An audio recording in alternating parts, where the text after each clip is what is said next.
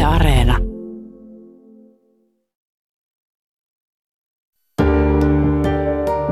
Yle puheessa. Maanantaisin kello yksi. Jari Sarasvuo.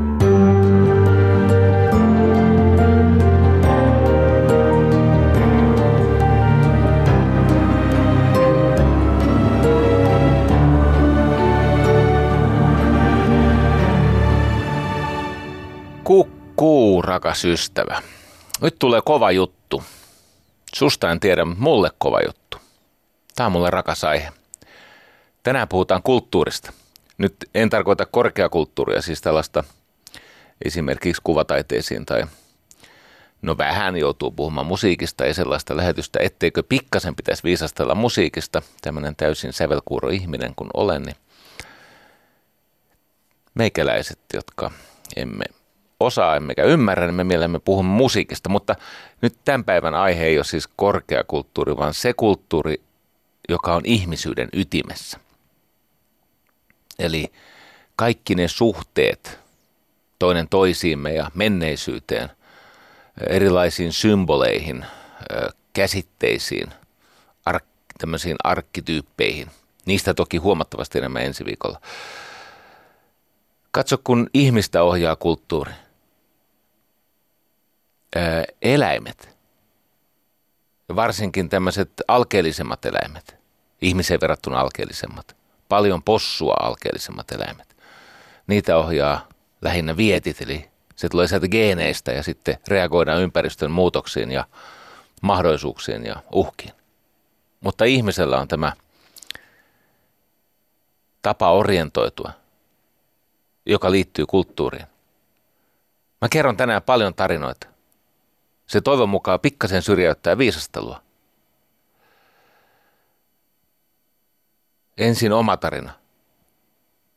Joskus 90-luvun puolivälissä mä tajusin, että nyt löytyy elämäntehtävä. Nyt löytyy sellainen langanpää tai polku, jota kulkemalla ja tutkimalla mä voin palvella niin suurta joukkoa ihmisiä, että tässä käy hyvin mun työkavereille ja mulle. Ja niin kävi. Olin Tanskassa. En tiedä, onko tämä missä määrin niin kuin äljähtänyt sun päähäs, mutta Tanska ja Norja ja Ruotsi ovat meitä vähän edellä. Suht monessa asiassa. Ne on oikeasti kehittyneempiä kulttuureita. Ja mikä erottaa Tanskaa, Norjaa tai Ruotsia meistä erityisesti? Miksi esimerkiksi siellä tehdään menestyneempää muotoilua ja kansainvälisempää viihdettä ja taidetta ja kirjallisuutta ja taloudesta nyt puhumattakaan ja työllisyydestä ja ihmisen halukkuudesta päästä varhain työelämään ja pysyä siellä pitkään ja antaa parastaan ympäröivälle maailmalle, yhteiskunnalle. Mikä erottaa Suomea Ruotsista, Norjasta ja Tanskasta? Seuraava asia. Ruotsi, Norja ja Tanska uskovat näkymättömään, eli kulttuuriin. Suomessa se kulttuuri tosi monille ihmisille tarkoittaa todellakin lähinnä esimerkiksi äh, esittäviä taiteita tai tätä korkeakulttuuria. Me olemme alkaneet puhua ja nykyisin puhumme paljonkin siitä kulttuurista, mutta tämä usko näkymättömään ja sen ohjausvoimaan, se on melko tuore juttu. No mä olin siellä Tanskassa ja hain yhteistyötä ja työnohjausta aika paljon kokeneemmilta valmentajilta ja oli semmoinen, firman nimikin taisi olla Kulttor, se tuli sanasta, vai olisiko se ollut Kultivaattor. No kaikkea muista, kun suorassa lähetyksessä puhuu kaukaisesta muistista käsin, mutta nimi tuli sanasta kulttuuri. Ja he opasti minua, näytti tutkimuksia – piirsivät mulle semmoisen kolmion, joka kärjessä oli visio tai tavoitteet, näky paremmasta. Ja hyvin usein ajatus, että syntyy tämä näky paremmasta, tämä visio, tavoitteita, tahtotila, niin sen innoittamana johto pyrkii muuttamaan ihmisten työtä, eli prosesseja. Sitten he sanoivat, että tässä on kielletty ajosuuntamerkki. Se ei mene näin. Et vaikka miten ilmiselvän ja briljantin vision näkisitkin, ja vaikka se olisi kuinka keskusteltu, ja jopa ehkä jollakin tavalla validoitu, siis varmistettu, että se olisi asiakkaiden ja, ja kilpailijoiden ja ympäröivän maailman mielestä sellainen, että saisi vaikka toteutua, niin ei siitä visiosta pääse ihmisten arjen muuttamiseen, noin vaan. Marssitaan siihen ihmisten työpäivään. Ei, ei, ei. No kun mä olin siinä vaiheessa tehnyt jo jonkin verran tätä mun työtä, niin mä olin huomannut, että toden totta se ei mene niin, että tavoitteesta tekemiseen. Vaan siinä kolmiossa ajatus oli se, että sä kierrät sieltä vasemman alanurkan kautta, jossa lukee kulttuuri. Se ensin neuvottelet sen työyhteisökulttuurin, sen ihmisten välisen salaisen sopimuksen kanssa. Kulttuuri todellakin on tämmöinen, nyt tulee vaikeita juttuja, Siis kulttuuri itsessään on äärimmäisen vaikuttava voima, vaikka se on olematon. Se ei ole siis, se ei ole tällaisena asiana tai, niin kuin mä aina tykkään sanoa, että se ei ole ontologisesti olemassa. Siis kulttuuri on olematon, mutta varsin vaikuttava voima, joka ohjaa ihmisiä päivästä toiseen. Ja varsinkin tässä nykymaailmassa – jossa hyvinvoinnin ehto, eli tuottavuus, ei enää synny ihmisen työstä, tai siis siitä, että ihmisen suhde työhön olisi tehokas, vaan se syntyykin, se tuottavuus syntyykin ihmisten välisestä työstä, eli ihmisten keskinäisestä työstä. Ei niinkään siitä, mitä ihminen itse käsityöläisenä tai tehtaassa tai missä tekeekin. Eli että arvon lähde, se hyvinvoinnin runsauden sarvi, piilee ihmisten suhteessa työntekijöiden keskinäisissä suhteissa kollegaan ja esimiehen ja alaiseen ja kumppaneihin ja totta kai myös asiakkaisiin, toimialaan, kilpailijaan, joissakin tapauksissa viranomaisiin, sillä suhteella on paljonkin merkitystä. Ja tämä minua on opastanut, opastanut tota, kokeneempi valmentaja sitten sanoi, että täytyy ensin neuvotella uusi sopimus – sen kulttuurin kautta. Niin, että ihmisten keskinäinen suhde, suhde toiseen, suhde työhön, suhde itseen, joka useimmiten on salainen sopimus, joka määrää sen, kuinka ihmiset toimivat, tuntevat ja tulkitsevat asioita keskenään stressattuna. Nyt mä sanon tämän uudestaan, koska tästä on joutunut joskus oikein kinaamaan. Mitä tulee työyhteisökulttuuriin tai niin kuin yhteiskunnassa ihmisten toimimisen kulttuuriin, niin ensinnäkin todetaan, että kulttuuri on salainen sopimus. Se on siis olematon, mutta vaikuttava voima, joka ilmenee sopimuksena. Miksi se on salainen sopimus? No siitä yksinkertaisesta syystä, ystävä, että se on hyvin harvoin vangittavissa yhteen määritelmään. Et esimerkiksi mikä on maahanmuuttajien kulttuuri? E, et voi sanoa, ei ole yhtä maahanmuuttajien kulttuuria, eikä ole yhtä yleisradion toimittajien kulttuuria. Vaikka kuinka joku sanoisi, että niin, että se yleisradio, ne on tämmöisiä vihervassarimärättäjiä siellä ne toimittajat. Onko? Se, että joskus jollekin on tullut tämmöinen ajatus ja sitten hän tämän vahvistusharhan vankina etsii todisteita sille uskomukselle, niin se tarkoittaa, että näin on – Otetaan iso joukko ihmisiä niin, että se pystyy yhdellä otsikolla heitä määrittelemään. Se on salainen sopimus, tarkoittaa myös sitä, että harvoin ihminen itsekään tietää olevansa osallinen siinä sopimuksessa. No okei, mitä se siis määrää? Se ohjaa tämmöisellä ihmeellisellä siis todennäköisyyspainovoimallaan. Se ohjaa sitä, kuinka ihmiset toimivat, tuntevat, eli siis suhtautuvat emotionaalisesti – ja tulkitsevat, keskenään kommunikoivat stressattuna. Miksi stressattuna? No kun paineen alla paljastuu, mikä sen kulttuurin tosiluonne on. Semmoinen ajattelee kuin Anon. Just. No hän sanoi näin, että, että, että se mitä ihmiset tekevät silloin kun kukaan ei katso, se on todiste kulttuurista.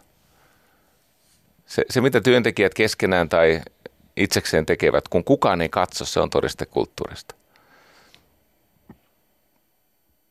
Se on ihmisyyden syvä ydin, koska esimerkiksi identiteetti on kulttuurin funktio, ilmentymä. Ja työelämässä sellaiset asiat kuin brändi tai laatu tai ne arjessa totisesti toteutuvat, siis aikuisten oikeasti tapahtuvat ää, prosessit. Kun ei ole suurempaa voimaa ohjata ihmisten yhteistyötä kuin kulttuuri. Mä oon ollut todella, todella monissa semmoisissa hankkeissa, missä on rääkätty työntekijöitä ja pyydän anteeksi tätä.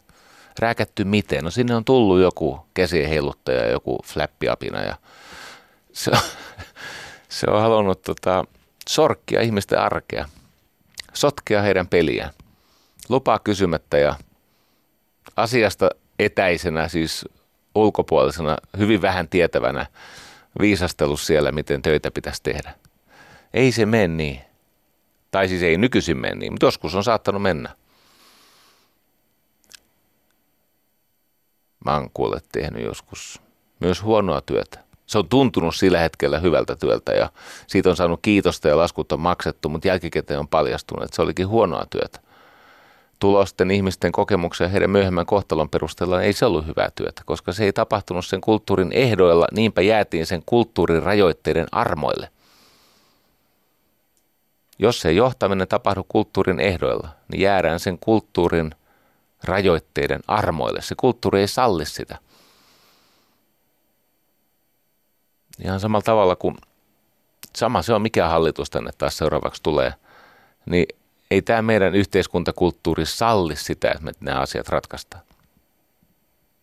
Että on tietenkin ihan järkeviä juttuja, mitä pitäisi tehdä, mutta ei niitä pysty tekemään, kun ihmiset periaatteesta vastustaa. No miksi tässä on tämä ajatus, että se on salainen sopimus, joka määrää sen, mitä ihmiset tekee, tuntee ja tulkitsee stressattuna? Sen takia, että silloin kun ei ole hirveästi stressiä, ei ole hirveästi mm, niin kuin painetta ja helppoja ö, menneisyydestä esiin kaivettuja traditionaalisia vaihtoehtoja ulottuvilla, tai ei, niitä ei tarvita, kun, kun ei ole painetta, niin silloin ihmiset saattaa tehdä ihan niin kuin suht hyvää työtä. Mitä teet silloin, kun on kiire, tai sä oot väsynyt, tai sulla on loukattu? Hmm. Tota, nythän on siis näin, että sanakulttuuri tulee latinan kielen sanasta pelto. Tai viljellä tarkkaan ottaen. Kultivar. Siitä löytyy myös muita etymologioita, mutta tota, tämä on yksi niistä yleisimmistä. Se on siis, kulttuuri on niin kuin se työyhteisö, ihmisiä kes, toisiinsa sitova kulttuuri, se näkymätön voima. Se on kuin pelto, johon kylvetään siemeniä. Nyt tulee tärkeä pointti. Päinvastoin kuin usein luullaan, niin siemenet eivät anna satoa, vaan itse se pelto. No, siemenet tässä tapauksessa on vaikka suunnitelmia tai tuotteita tai jotain prosesseja, jotain aikeita – Siemenet eivät anna satoa, vaan pelto. Mistä muuten tulee se materia, mitä me ihmiset sitten syömme tai syötämme karjalle, että voisimme syödä sen saman energian pikkasen toisenlaisessa muodossa. Tämä on mielenkiintoinen asia. Ei se pelto, siis ihan oikeasti, tai ei se siemen, sanoin väärin, ei siemen sitä tähkää kasvata, vaan se on yhteistyössä ilma ja pelto. Valtaosa materiaalista tulee tietenkin ilmasta, eli hiilidioksidista. Muutenhan pellot olisi monttuja. Eikö niin? Mutta pelto antaa sen alusta, missä se kasvi pysyy paikallaan ja se saa sitä kautta riittävän määrän vettä ja varmaan jotain mineraaleja ja seuraa toisistaan. Antaa suojaa ja ravinteita. Ja sitten kun tulee sadonkorjuun aika, niin se puimuri on strategia, joka korjaa sen sadon. Eli kulttuuri antaa sadon, strategia päättää, millä tehokkuudella se saadaan itselle. Miksi mä tämmöistä puhun? No sen takia, että kaiken tuottavuuden ja loistokkuuden, luovuuden selviytymisen pystyvyyden ytimessä ei olekaan johtaminen tai tämmöiset perinteiset kompetenssit tai ylivoimainen tuote, vaan siellä on ytimessä kulttuuri. Mä kerron tämän tarinan kautta. Semmoisen tarinan kautta, missä varmasti kuulijoista, siellä on, saattaa olla melkoinenkin osa kuulijoita, jotka tuntee tämän tarinan ainakin lajin mua paremmin, mutta ei se mitään. Mä kerron silti, tämä ei ole eka kerta, kun mä liikun alueella, jossa en ole varsinainen asia.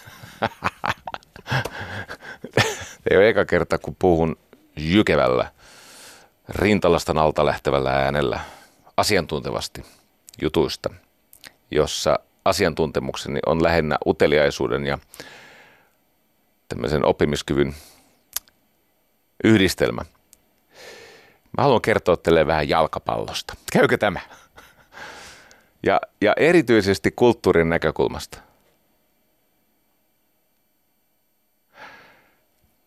Maailman tässä huipputason jalkapallossa on yksi seura, joka on meikäläisten – Siis me, jotka koitamme auttaa asiakkaitamme ja omia työyhteisöjä ja milloin ketäkin vivuttamaan sitä kulttuuria, niin siis liittoutumaan kulttuurin kanssa.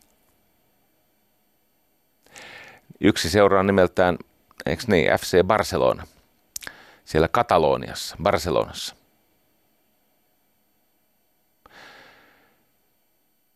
Mä oon tätä seurannut aika pitkään, koska siellä on ihan ainutlaatuinen valmennuskulttuuri ja ennen kaikkea siellä on ihan erityinen rakkaus tämmöisiin, tämmöisiin syviin virtoihin siellä Barcelonassa. Ja tämän kautta, tämän tarinan kautta mä luulen, että mä pystyn avaamaan aika paljon siis ihan arkityöyhteisöjen toimintamalleja. Ja mulla on tietenkin toive, että tämä istuu sinunkin. Ja sitten ne teistä, jotka ette ehkä ole niin kamalan innostuneita tämmöisestä urheiluviitekehyksestä, niin siitä mä oon valmistellut pikkasen muutakin. Mä esimerkiksi kerron, minkä takia se yksiavioisuus on tylsää, mutta turvallista. Ja moniavioisuus on hauskaa, mutta harvojen huvi. Mä, mä nimittäin aion kertoa teille myös ö, avioliiton, en siis pelkästään parisuhteen, vaan avioliiton evoluutiosta, kulttuurin näkökulmasta, eikä siinä kaikki. Mä kerron myös kaupungeista. Ja sitten lopussa, jos ehdin, niin ihan tämän FM-lähetyksen aikana kerron, mihin se Brexit oikeasti tähtää. Ja miten siihen liittyy tämä instituutioiden, eli valtarakenteiden.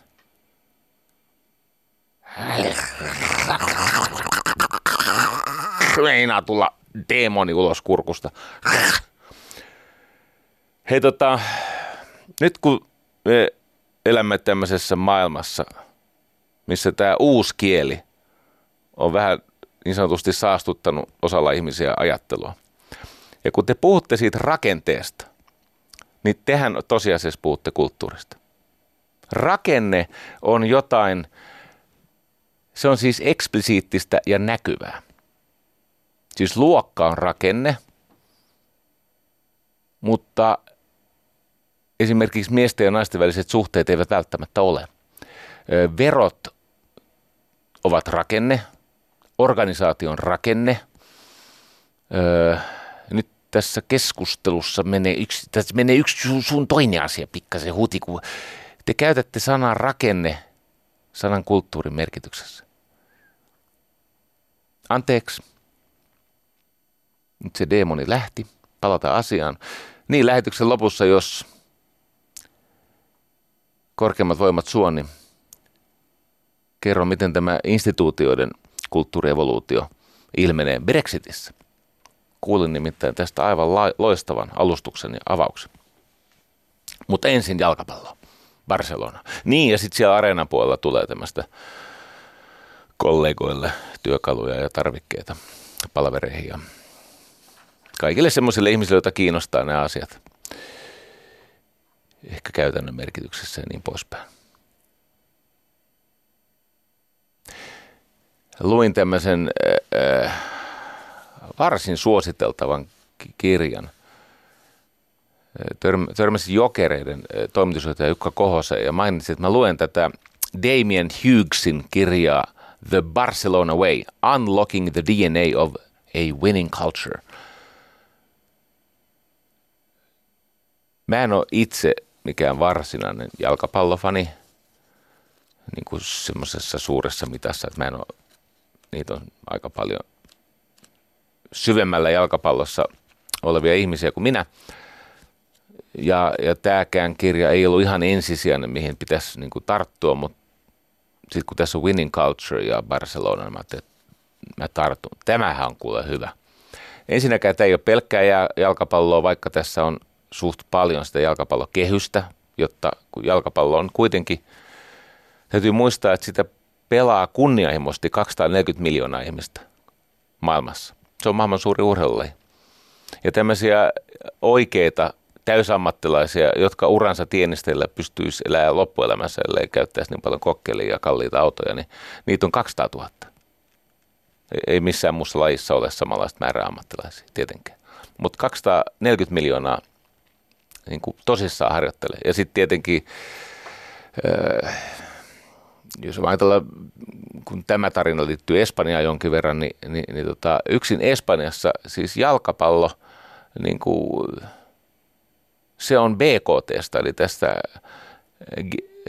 siis bruttokansantuotteesta 1,7 prosenttia. Se on aika paljon. Se on, kahde, se on kahdeksan miljardia euroa.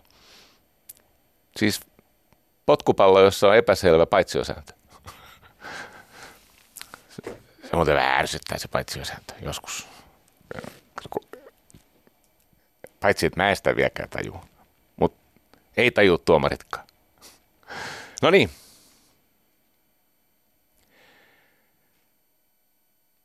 Tuolla Barcelonassa mä kerron sitten myöhemmin, miten tähän päädyttiin. Niin siellä on yksi valmentaja – hän ei ole ehkä se legendaarisin valmentaja, mutta hän on hyvin lähellä sitä. Hänen nimensä on Pep Guardiola. Pep Guardiola ja tämä kirja alkaa tämmöisellä ö, silmänräpäyskuvauksella, eli oli, oli tämmöinen ottelu, jossa, jonka ottelun tulos, se on ajat sitten unohdettu ja sillä ei oikeastaan mitään väliä, mutta sen ottelun opetus elää vieläkin siellä Kataloniassa. Tässä ei edes mainita sitä, että ketä vastaan FC Barcelona pelasi. Ja, ja tota, siinä vaan tapahtui sellainen tilanne, että oli kultainen tilaisuus tehdä maali. Barcelona leikitään, että vaikka se oli Messi tai kuka siellä sitten saattoi ollakin suoreesta tai joku Xavi. Joku siellä oli, Iniesta. Oli tekemäisillään maalin ja se pallo meni jo maalivahdin kurottavien käsien ohi, mutta sen verran missas, että se kimposi tolpasta niin kuin ulos, että ei mennyt maaliin. Ja sillä hetkellä, kun tämä kultainen tilaisuus tehdä maali raukesi, niin tämä Pep Guardiola ää, ei katsonutkaan sinne kentälle tai ei, ei, ei mennytkään semmoiseen niin kuin voimakkaaseen tunnereaktioon, niin kuin valmentajat usein läheltä piti tilanteessa menevät, vaan mitä hän teki? Hän otti mielessään tämmöisen snapshotin, siis tämmöisen tilannekuvan vaihtopenkiltä. Koska vaihtopenkillä oli sellaisia pelaajia, pelivuoroa odottavia, jotka hyppäs näin ja, ja niin kuin riehu siinä, että perkele ei mennyt maaliin. Ja sitten siellä oli muutama tyyppi, jotka katto eikä reagoinut.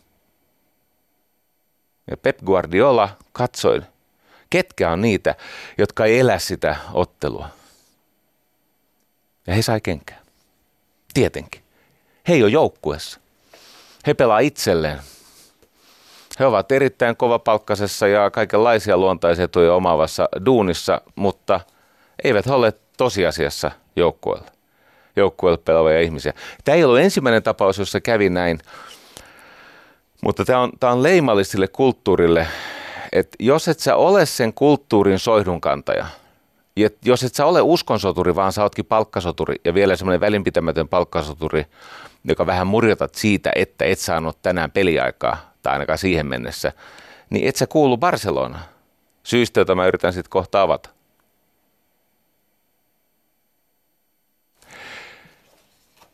Tarina menee näin. Ähm, ensinnäkin tämä itse FC Barce- Barcelona on perustettu siis – 1899. se ensimmäinen perustaja Kataloniasta tunnetaan nimellä Joan Gamper ja sitten eri lähteissä on vähän erilaisia nimiä. On myös semmoinen nimi kuin Hans Kemper, mutta Joan Gamper on, se osaa sanoa, se Juan Gamper. Joka tapauksessa hän laittoi lehteen ilmoituksen ja löytyi 11 pelaajaa ja siitä syntyi FC Barcelona. Alusta pitäen idis oli se, että tämä on tämän seutukunnan ihmisten joukkue. Tämä on tämän seutukunnan kulttuurin manifestaatio, ilmentymä. Se on auki kaikille, riippumatta siitä, mistä ihmiset on tullut ja mikä on heidän sosiaali- tai sosiaalinen tai ekonominen asema. Ja, ja hän ajatteli alusta pitäen, että tämmöinen jalkapalloklubi tai ke, niin kuin seura, että sen tehtävä on olla sosiaalinen integraattori, eli kerätä ihmisiä yhteen. Ja niin kuin tarinassa aika sillä tavalla nopealla vedolla osoitetaan, niin tästä FC Barcelonasta, lempinöltään Barkasta, tuli Katalonian, näiden katalaanien ehkä tärkein yksittäinen identiteettivoima. Voi olla, että siis edes mikään katolisen kirkon pyhimys ei ollut niin tärkeä, koska kyllä siellä näillä kastilleillakin, kun on katalaanit ja kastillit, tiedätkö? Espanjassa ne on kinastellut pitkään. Ja niin paljon hän antoi itsestään, että kuoli siihen ponnisteluun. Tämä on mielenkiintoinen asia, nimittäin Barcelonan alussa on kaksi merkittävää veriuhria. Eli on, on tämä perustaja Juan Kamper, Hans Kemper, Kamper. Ja sitten on se, joka 30-luvulla 35 Josep, Josep, Josep Sunjol y Garriga. Ja hän uskoi siihen, että tämä on nimenomaan katalaanien ja Katalonian joukkue. Ja se ammentaa voimansa siitä paikallisesta Barcelonan kulttuurista ja näistä syvistä identiteettitunteista. Ja hänellä oli tämmöinen motto, että urheilu ja kansalaisuus. Ja kun ne kävi Madridissa pelaamassa, niiden siis suurin tietenkin merkittävä viha, tämmöinen arkkinemesis vastustaja on Real Madrid. Siihen aikaan siis Franco oli ottanut vallan, oli Espanjan sisällissota, niin kun FC Barcelona kävi sillä Madridissa pelaamassa, niin nämä Frankon pojat murhassen. Siitä tuli marttyripresidentti. Eli kaksi ensimmäistä, kaksi ensimmäistä seuran presidenttiä on tavallaan niin kuin veriuhrin antanut. Se matka on pitkä ja sen ytimessä on syvä amalgaamin lailla kulttuurin integroitunut identiteetti. Ja se, mitä siellä varsinaisesti tapahtui, niin semmoinen jalkapalloilija, josta moni sanoo, että hän on, hänen testamenttinsa on kaikista historian jalkapalloilijasta suurin. Eli, eli hän on se jalkapalloilija, joka on ehkä eniten vaikuttanut jalkapallokulttuuriin. Ja hänen nimensä on tietenkin Johan Graff. Nyt mä joudun sanoa, että se ei ole Griff, eikä Greif, eikä Griff, vaan mä otin oikein sieltä Interwebistä tutoriaalin, soitin Interwebiin ja se on Graf. Ei niin kuin Steffi Graf, ei pitkä A, vaan Graf. Se on vähän niin kuin, vähän auki se A, Graf. Juhan Graf. Vuonna 1994 pelasi siis Hollannin joukkueessa, hävisivät sille tehokoneelle Saksalle.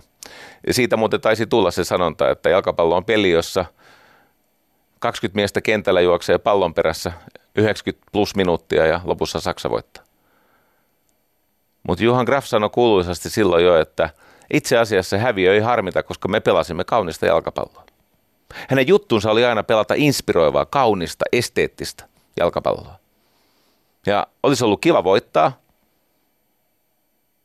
mutta ei se haittaa, kun pelattiin niin kaunista jalkapalloa koko turnauksessa. No tämän jälkeen maailman rakasti tietenkin Hollannin totaalista jalkapalloa. He kehitti tämmöisen uuden jalkapallotyylin. Se ei ollut se, se tota, Johan Graffin kehittämä tyyli, mutta hän, teki, hän vei sen siis uskomattomiin mittoihin. Vuotta ennen tätä hän oli liittynyt FC Barcelonaan, siis se oli hänen seuransa. Hän oli vuodet 73-78 se FC Barcelonassa ja teki suorastaan ihmeitä. Tuli ajaksista. Ja kun täällä oli, tota, tämä oli hyvin nuoresta pitäen, siis jo, jo pelaajana hänellä oli tämmöinen kyky mallintaa. Hän, hän uskoi, että tarvitaan näitä jalkapallotaitoja, mutta tarvitaan myöskin semmoista syvää rakkautta lajiin. Siis niin kuin viime jaksossa puhuin tästä John Woodenin tästä, että pitää olla niin kuin koripallotaitoja, skills ja sitten on se konsept, eli mistä tässä lajissa, mistä tässä pelissä on kysymys, mikä on pelin sielu. Niin tämä Juhan Graff oli kehittänyt tämän ajattelunsa, paitsi siis se taitopuoli, tietenkin se oli ihan mahtava, mutta sitten hän oli kehittänyt tämän lajiymmärryksensä todella syvälle.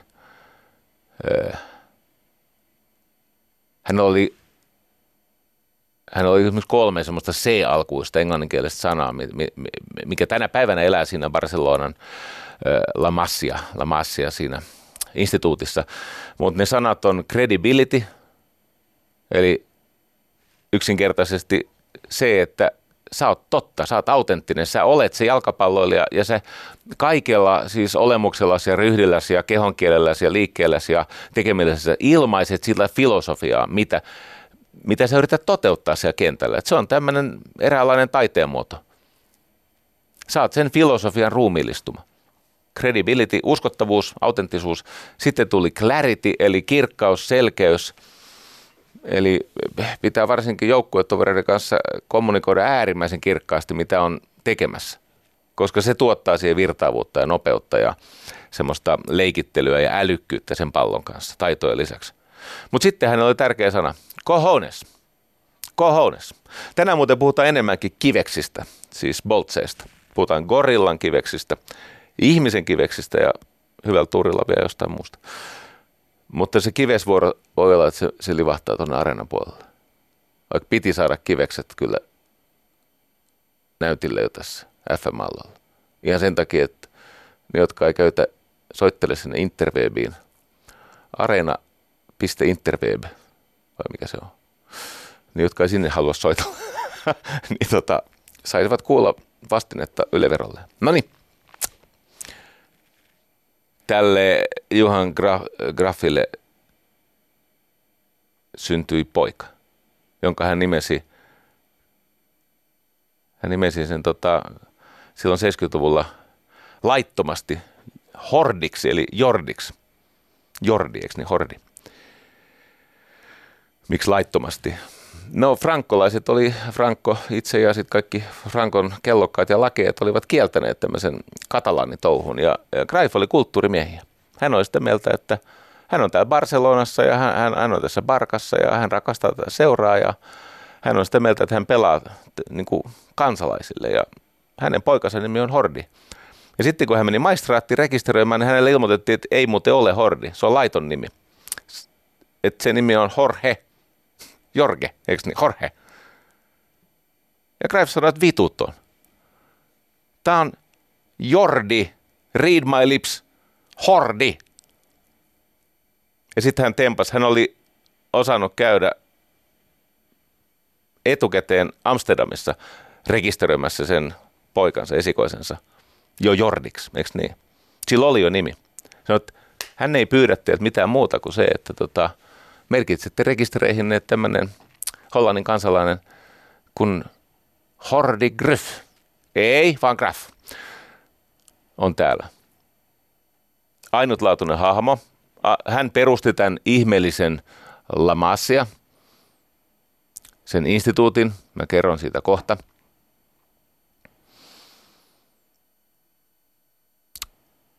Sitten enemmän kerron asiasta, kun mä kerron tästä Paavilaisen Jyrille, niin mä näen, että hän alkaa itkeä ja muakin rupesi itkettää ja tiedä miten tässä nyt käy. Mä haluan kuvata sitä niin kuin kulttuurin syvyyttä ja miksi se johtaa siihen, että että, että syntyy siis ainutlaatuisia ylisukupolvisia johtamisihmeitä. Nimittäin silloin, kun tota,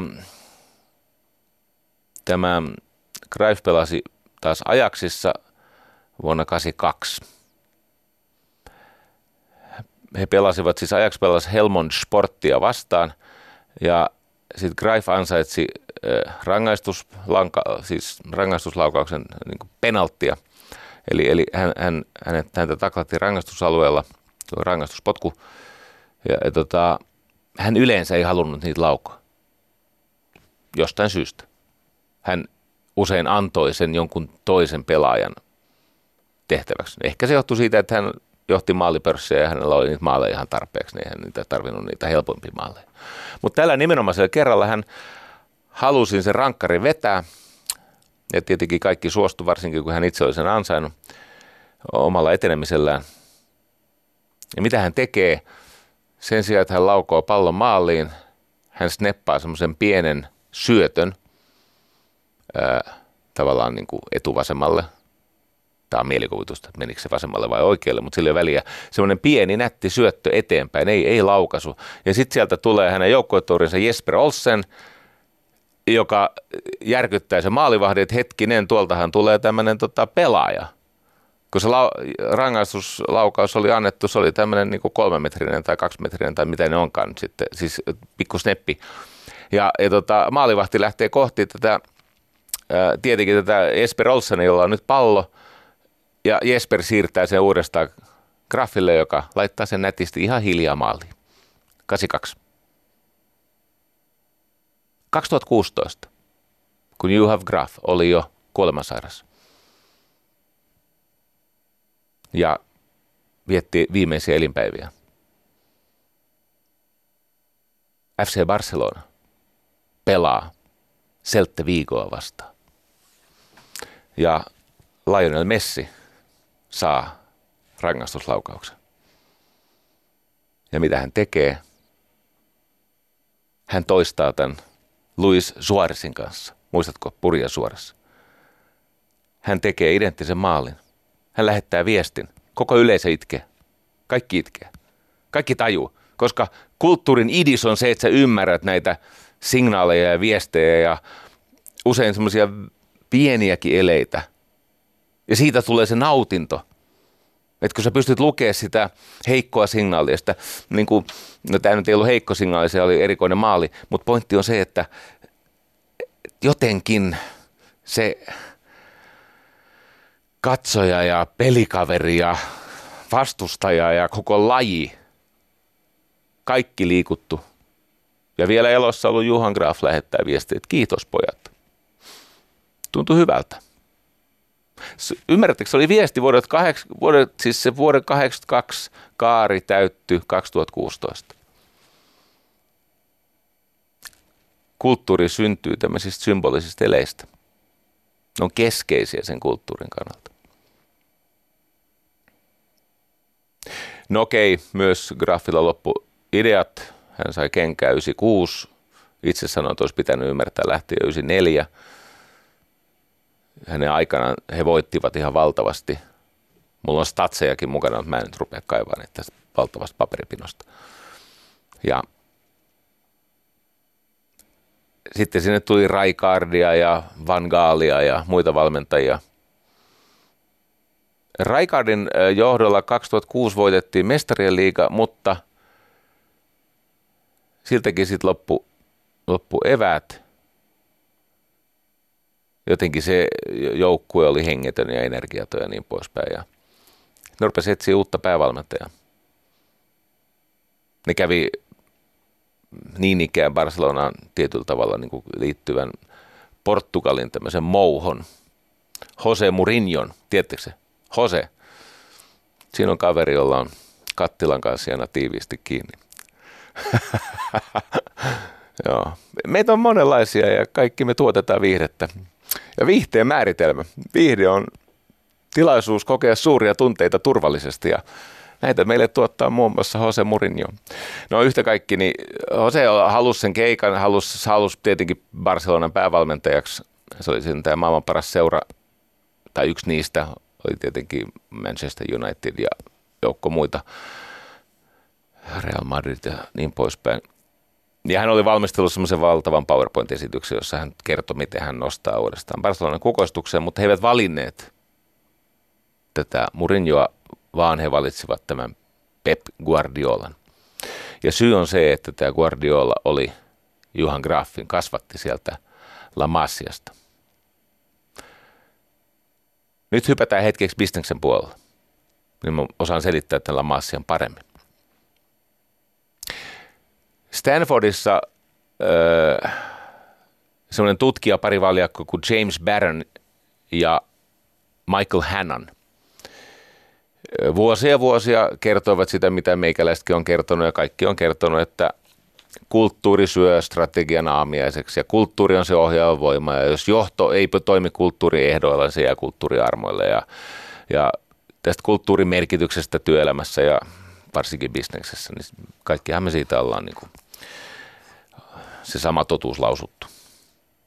Mutta heillä siellä Stanfordissa oli muutama tämmöinen itsenäisen ajattelun taipuvainen oppilas – 1994, ja se joku oppilas sanoi, että joo, kyllähän uskoo, mutta missä on todisteet?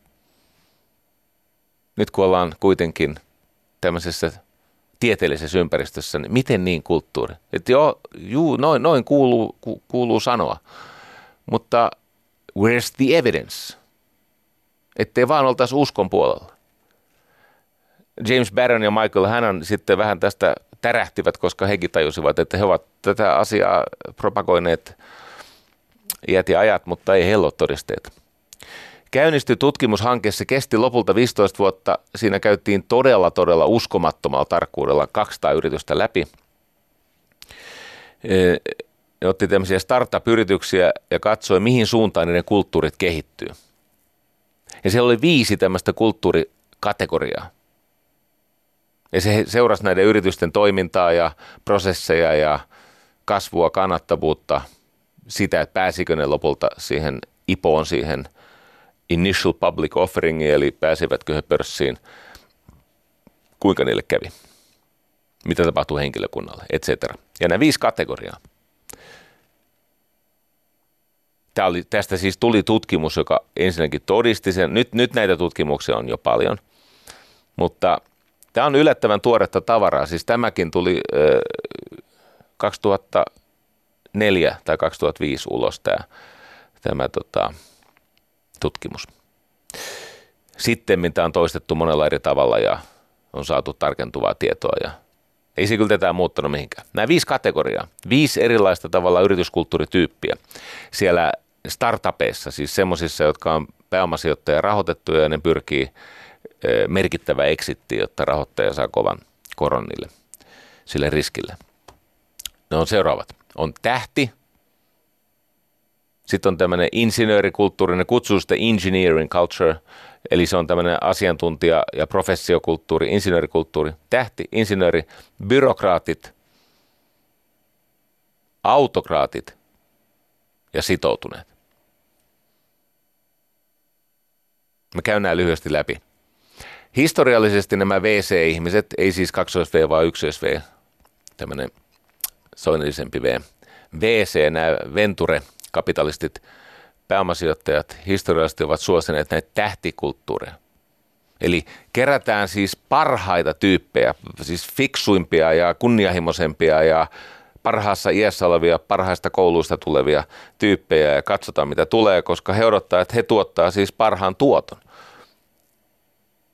ja niin se usein onkin, että sit, jos onnistuvat, niin onnistuvat tosi isosti. Eli se on tähtikulttuuri, eli perustuu tämmöisten niin eliitti-ihmisten löytämiseen ja sitouttamiseen kovalla rahalla ja sitten tekee yötä päivää töitä 7, 170 tuntia viikossa. Mä en tiedä, miten se on mahdollista, mutta he pystyvät siihen. No niin.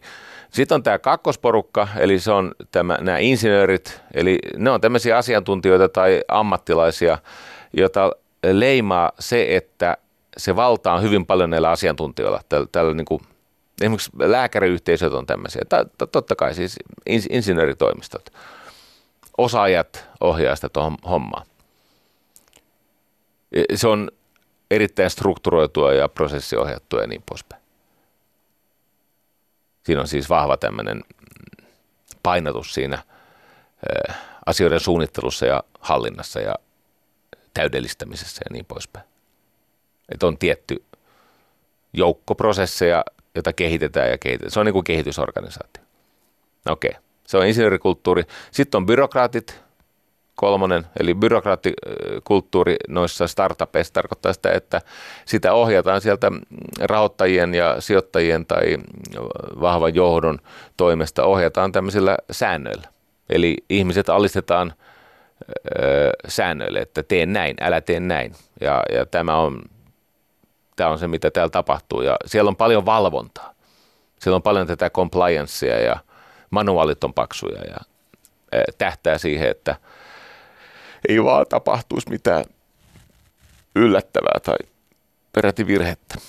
No niin. Sitten on autokraatit, ne on usein tämmöisiä yrittäjävetosia, että siellä on yksi ääni. Joku sanelee. Ja sitten on tämä viimeinen, ja tämä on hyvin mielenkiintoinen. Siinä, missä nämä muut organisaatiot hyvin tyypillisesti palkkaa ensin sen myyntijohtajan, niin nämä palkkaa ensin HR-ihmisen. Tämä rakentuu sen työyhteisön dynamiikan ympärille. Nämä on tyypillisesti semmoisia kulttuureita, missä ihmiset tekee tosi pitkiä työuria. Siis osa on työuransa loppuun saakka. Erittäin pitkät työurat. työnantaja on sitoutunut työntekijöihin. Työntekijät on sitoutunut työnantajaan. Työntekijät ovat sitoutuneet toisiinsa. Ja firmassa kaikki liittoutuu keskenään, jotta voisi antaa enemmän asiakkaalle. Sitoutuneet. No sitten kymmenen vuoden aikana sata näistä 200 yrityksestä pysy bisneksessä. Sitten katsottiin, toden totta, tähtiorganisaatiot onnistu, mutta harvakselta. Eli siellä oli hittejä ja huteja, ja itse asiassa enemmän huteja. Mutta näinhän se menee tuossa pääomasijoittamisessa. Ja sitten se IPO-onnistuminen, se, se rahastus siellä pörssissä, niin se oli yllättävän epätodennäköistä. Ja se osittain johtui siitä, että ihmiset oli niin lukkiutunut siihen omaan etuun ja omiin tavoitteisiin ja, ja, ja siihen niin kuin omaan viisauteen. Niin kun ne oli tähtiä, niin ei ne halunnut antaa muille tilaa. Siellä oli usein tämmöisiä sisällissotia, tämmöisiä valtataisteluita ja, ja näkemysriitoja. Mutta se, mikä oli se varsinainen löydös, nämä sitoutumiskulttuurit, ne ei feilaa, ei yksikään. Niiden todennäköisyys päästä – sinne pörssiin, jossa oli niiden päämäärä. Se oli ylivoimaisesti korkein, korkeampi kuin millään muulla. Se oli ennustut, siis ne oli ennustettavia voittajia, hyvin todennäköisiä voittajia. Niillä oli ylivoimaisesti parhaat ää, tota, tulokset, kannattavuusrakenne, kasvuvauhti. Organisaatiot oli hyvin itseohjautuvia, eli ihmisiin luotettiin. Kun se ihminen sinne vaivalla oli löydetty ja oikein taitavasti jengiin otettu, niin siihen luotettiin. Ei ollut sisällissotia, niin satsasi paljon valmennukseen, hyvin vähän yteitä ja ylipäänsä se se oli niin kuin joukkuepeliä. Ja nyt me mennään takaisin jalkapalloon. Se jo toivoit, että se loppuisi tämä jalkapallopuhe, mutta ei lopu.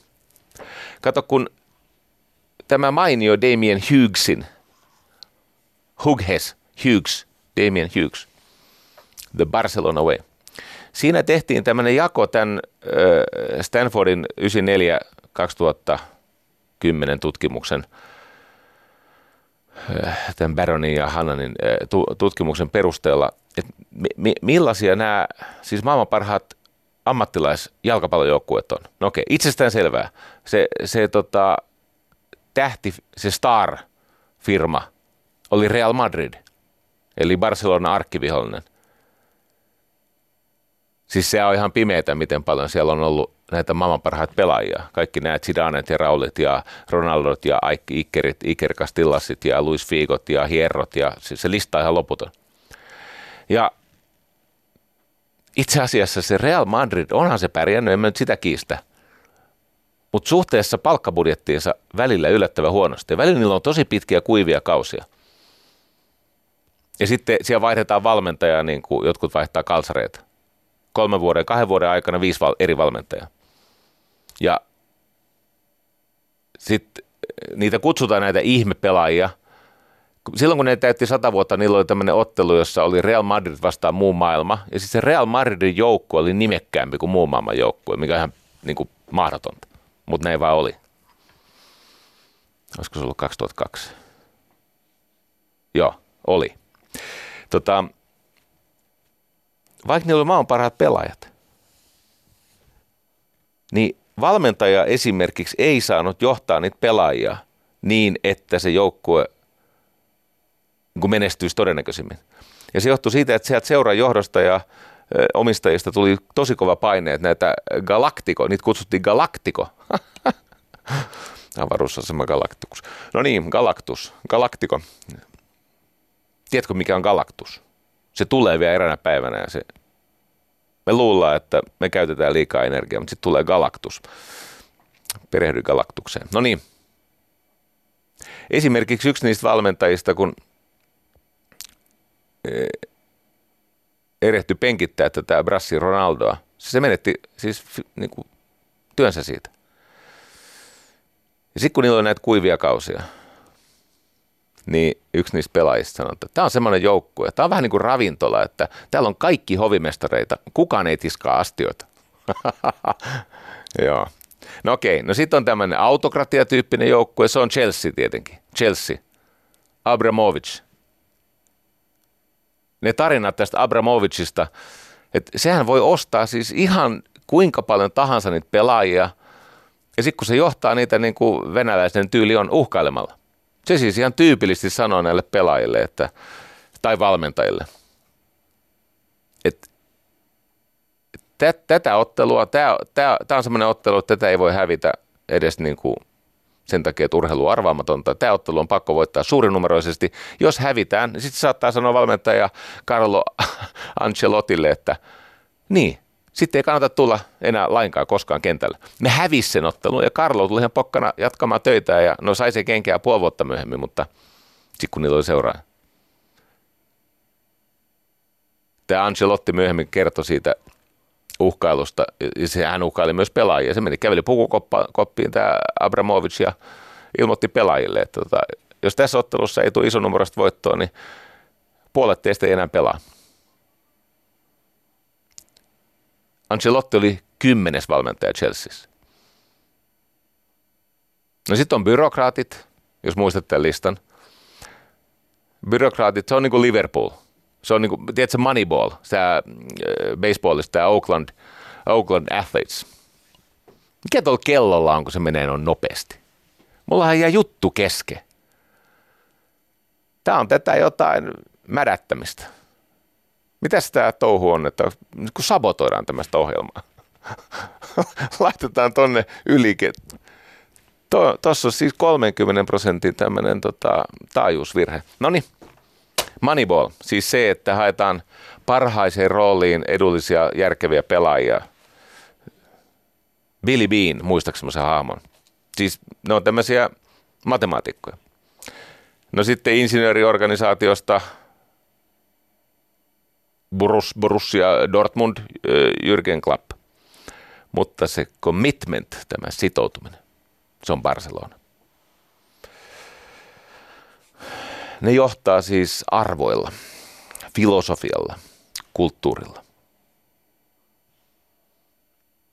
Tämä Johan Graff perusti sinne semmoisen La Masia-opiston.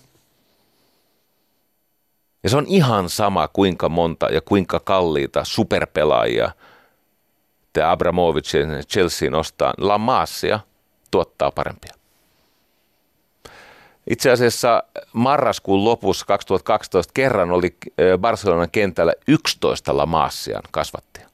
Ja tämä Lamassia, se on ihme, se on sisäoppilaitos. Ne tulee sinne 12-vuotiaana. Ne on tosi sy- sydäntä särkeviä äh, tota, ne tarinat, kun Messi on tullut sieltä Argentiinasta. Ja, ja tota, Andres, ei siis Andreas, vaan Andres Iniesta – eikö niin, tuli sieltä ää, tota, Iniesta, Andres Iniesta tuli, en muista mistä päin Espanjaa, mutta hän tuli 12-vuotiaana.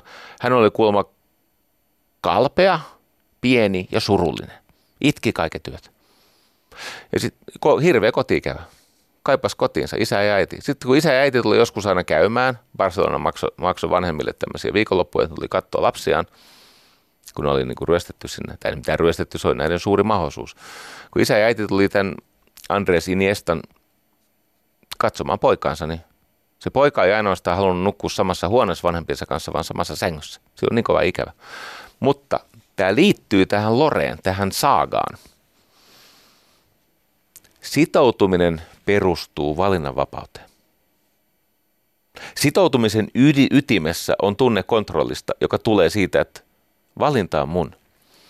Ja 12-vuotiaana siihen Lamassiaan saapunut Andres Iniesta sanoi, että hänellä on hirveä ikävä kotiin ja hän ymmärtää, että se kotikaupungin kanaali täyttyisi hänen kyynelistään, niin kuin hänen isoäitinsä hienosti tämän sanallisti. Hän sanoi, että siitä huolimatta minä valitsen jäädä. Tämä on minun mahdollisuuteni. Tämä on minun perheeni mahdollisuus. Minä en luovuta oman suruni ja ikäväni edessä, eikä muuten luovuttanut. Siinä vuonna, kun Messi voitti ensimmäisen kerran tämän kultaisen pallon ja maailman parhaan pelaajan pallon, Ballon d'Orin, niin kakkosena taisi olla Iniesta ja kolmosena myös Lamassian kasvatti Xavi.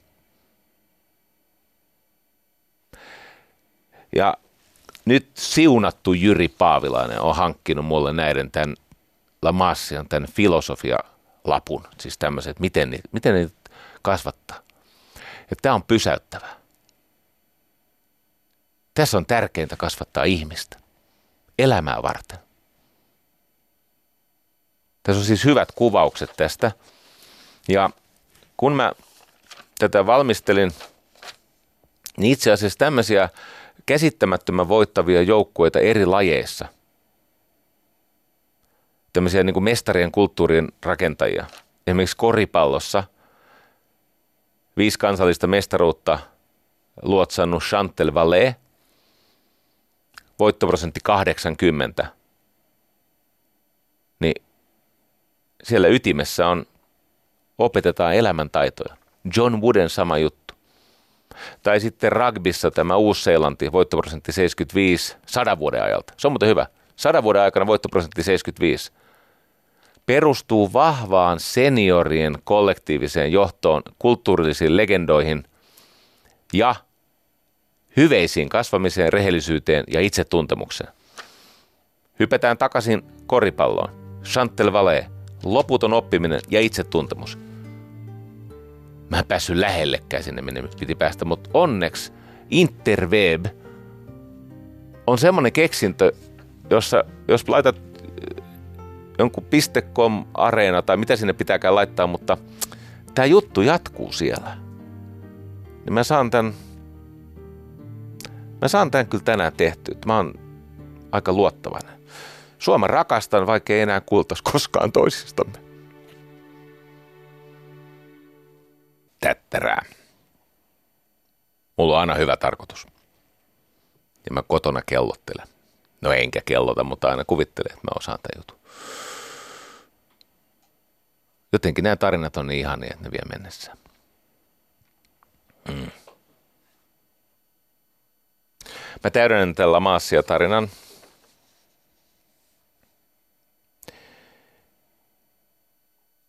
Tämä Barcelona vaikka onkin tietenkin katalaanipankkien omistuksessa, tai ainakin lainottama aika vahvasti. Mutta tota, se Barcelonan pelaajat, kiitos Lamassian, on voittanut 11 nä- näitä Ballon d'Orin, siis tämä kultainen maapallo, palkintoja. Messi yksin viisi. Ja tätä Espanjan liigan tällä vuosituhannella pelatuista – kausista, niin puolet on Barkkan. 25 kautta aikaa, mutta yhdeksän tällä vuosikauden tuhannella. Tai tällä vuosituhannella, niin, 2000-luvun alusta. Ei se ole huono se Real Madrid, mutta ei se ole viime aikoina pärjännyt sittenkään yhtä hyvin. Toki täytyy muistaa, että nyt Real Madrid on Barkan kanssa tasoissa, koska Luka Modric voitti sen 2018 tämän Ballon d'Orin. Mutta se, mikä minua puhuttaa tässä niin paljon, tässä La Masiassa, joka on siis Juhan Gryffin perustama, tämä on syvästi kulttuurin sidottu. Tämän idea on tehdä niistä nuorista ihmisistä hyviä ihmisiä, hyviä atleetteja, hyviä vanhempia, hyviä kansalaisia. Ja näitä ohjaa sellaiset arvot, jotka on todella vaativia, siis ne, se vaatimustaso on korkea. Tämä ei ole tämmöinen kaikki pelaasysteemi. 440 Lamassian, siitä Lamassiasta niin kuin valmistuneesta 40 on päässyt lopulta siihen Barcelona ykkösjoukkueeseen. ei, ei se huono se suhde on niin kuin verrattuna siihen, miten paljon yleensä 12 vuotta. se suhdeluku on huonompi, jos saatat minkä tahansa FC Hongan tai jonkun muun vastaavan, ettei ne kaikki sinne nouse. Tosin,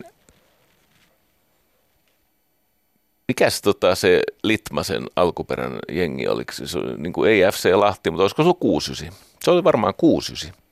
Hän on pelannut Barcelonassa. Se on muuten hieno katsoa, kun mä tähän sain apua Jyri Paavilaiselta, joka kuitenkin ymmärtää. Ei vaan Lahden reipas, anteeksi. Nyt tulee taas muuten viestiä. Tosin teitä jalkapalloihmisiä pitää kiittää yhdestä asiasta. Te ette ole jäkisihmisiä. Jäkisihmiset, ne vasta rankaisee, kun tulee tämmöinen. Ja on niitä virheitä varmaan tämänkin lähetyksen aikana tullut jo. Ja vaan tiedän niitä virheiksi, kun kuvittelen osaavani.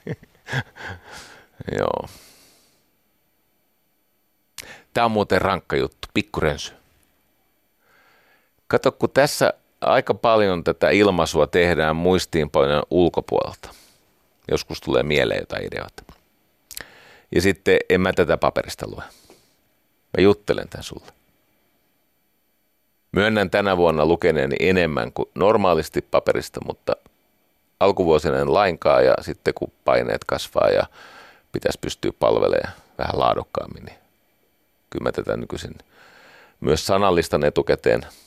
Tänään aika vähän aihekantaa, elämäkantaa.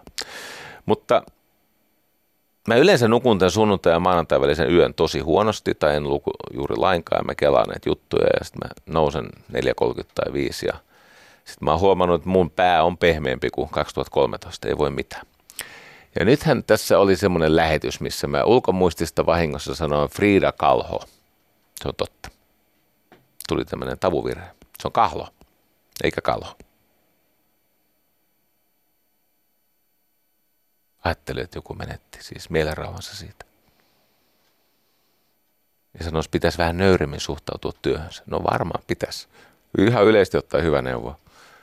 Ja että tota, käsittämättömän vähäisellä valmistautumisella mennään kaiken kanssa eteen, nolaamaan itsensä. Niin. Tämä ei tunnu vähäiseltä valmistautumiselta. Mulla on kaikki pelissä. Se vaan johtuu siitä, että kun semmoinen vanha kahdeksanbittinen prosessori päässä, niin se on, eikä se propellikaan jäähdytä sitä tarpeeksi. Niin.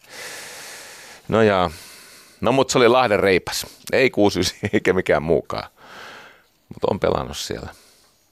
Oli hieno nähdä, kun ö, valmistelin tätä, niin tuo Paavelasi Jyri, jolla on suhde jalkapalloa ja se ymmärtääkin tästä jotain, kertoi, miten nämä Xavit ja nämä muut supertähdet muistelee, miten paljon he oppivat Jari Litmaselta heidän ytimessään on nöyryys. Mä kaivan täältä oikein jostakin nyt, älkääs hermostuko. Nimittäin tota, tämä Pep Guardiola, joo, hänellä oli kolme juttua. Se syy, miksi Slaattan sai kenkää sieltä. Slaattan Ibramovic, kun se tuli sinne, niin sehän oli maailman suuri uutinen, siis äh, koko maailma pysäytettiin ja varsinkin Espanja ja, ja, ja tota Barcelona. Äh, ja Slaattan itsekin sanoi, että hän ei ole koskaan nähnyt näin paljon toimittajia, kun se tuli sinne. Ibrahimovic. Koko aika laatu paranee. Jo lähetyksen aikana. No niin, Ibrahimovic. Erotuksena tästä Abramovicista. Ibrahimovic. Osaatko nyt varmasti loppuelämässä? Himovic. Joka tapauksessa se vastaanotto oli ainutlaatuinen, mutta Ibrahimovicilla ei ihan nöyryys riittänyt Pep Guardiolan. Kato, Ibrahimovic halusi pelata omalla tyylillä. Ja Guardiolalla oli nämä La Masian ja Barcelonan arvot. Ykkönen on nöyryys. Et sä et kyykyttele muita pelaajia sun Ferrarilla, kun sä tuut harjoituksiin. Ymmärrätkö? Kapis. Ei ne niin sano siellä. Ne sanoo jotain muuta. Mutta Slaattan ei vastannut valeen. Nöyryys. Kakkonen. Kun sä oot lomilla, sä et kolhi itseäsi, koska täällä odotetaan kovaa työtä niin lomilla kuin, var- kuin kilpailukauden aikana. Kova työ, ykkönen, nöyryys, kakkonen, kova työ. Mutta kun Slaattan ei uskonut, se ajoi itseensä seinää moottorikelkalla ja hajosi siinä jotenkin. Ne ei tää tykännyt tästä. Hän odotti, että se on niin kuin harjoittelukunnossa, että se on pelikunnossa. Ja kolmannen, kaikkein tärkein. Me olemme täällä tiimipelaajia. Me pelaamme erityisesti tämmöistä to, niin kuin hollantilais, tätä totaalista jalkapalloa, Griffin tänne tuomaan jalkapalloa, tai Graffin tänne tuomaan, ei, ei nyt tuli pitkään, Graffin tänne tuomaan jalkapalloa. Ja se esimerkiksi tarkoittaa sitä, että hyökkäyksen päätyttyä juostaan pallon alle. Slaattan sanoo, että kato mua, kato mua. Et jos mä juoksen aina pallon alle, niin mä jaksa tehdä maaleja. Miten, miten mun statsien käy? Et no ei tässä sun statseista ollutkaan kysymys. Messi tekee maalit. Kymmenen kuukautta siellä oli ja sitten se pantiin pois. Hmm. Niillä oli tämmöistä sivistyskasvatusta ja tämmöistä aikuisten rippikoululeiriä. Juhan Graff. Kun ne pelkäs Madridia, ennen kuin Graff opetti, että ei Madridia tarvitse pelätä. Ne on kastila, kastililaisia tai kastilleja. No se sanoi, että hei, sä et voi uhriuttaa vaikka kuinka olisi näitä muistoja. Se, siis jotain suku ne on suomalaisille. Katos, kun niillä on pikkasen semmoista näillä katalaaneilla aavistuksen verran semmoista rakkautta surkeuteen tai murheellisiin muistoihin ja tragedioihin. Esimerkiksi jokaisessa Barcelonan pelissä tasan 17 minuutin ja 14 sekunnin kohdalla siellä käynnistyy semmoinen laulu – jolla ne muistelee sitä, kun nehän siis hävisi vuonna 1714, tästä tämä kellonaika tulee 17 minuuttia 14 sekuntia, muistaakseni Filip V oli silloin Espanjan kuningas ja nämä oli valinnut väärän puolen, puolen ja sitten seurasi kauhea murha, niin ne muistelee sitä tappiota. Ja Graf sanoi, että me emme voi olla yhtä aikaa uhreja ja voittajia. Se ei ole mahdollista olla uhria ja voittaja samaan aikaan. Hmm. Hei, nyt mä lyhyesti kuvaan sitä johtamisjärjestelmää siellä muutama asia ja, ja sitten mä menen näihin evoluutio, kulttuurievoluutio jutskiin.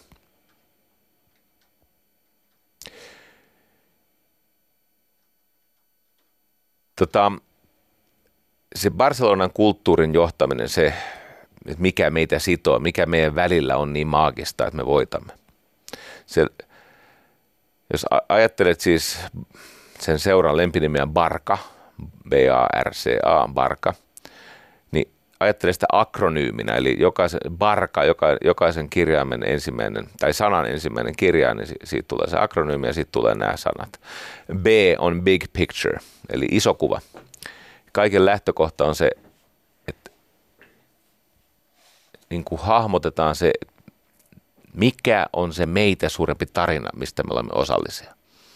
Mikä on se iso kuva, jonka, jonka takia, mikä on se tarkoitus.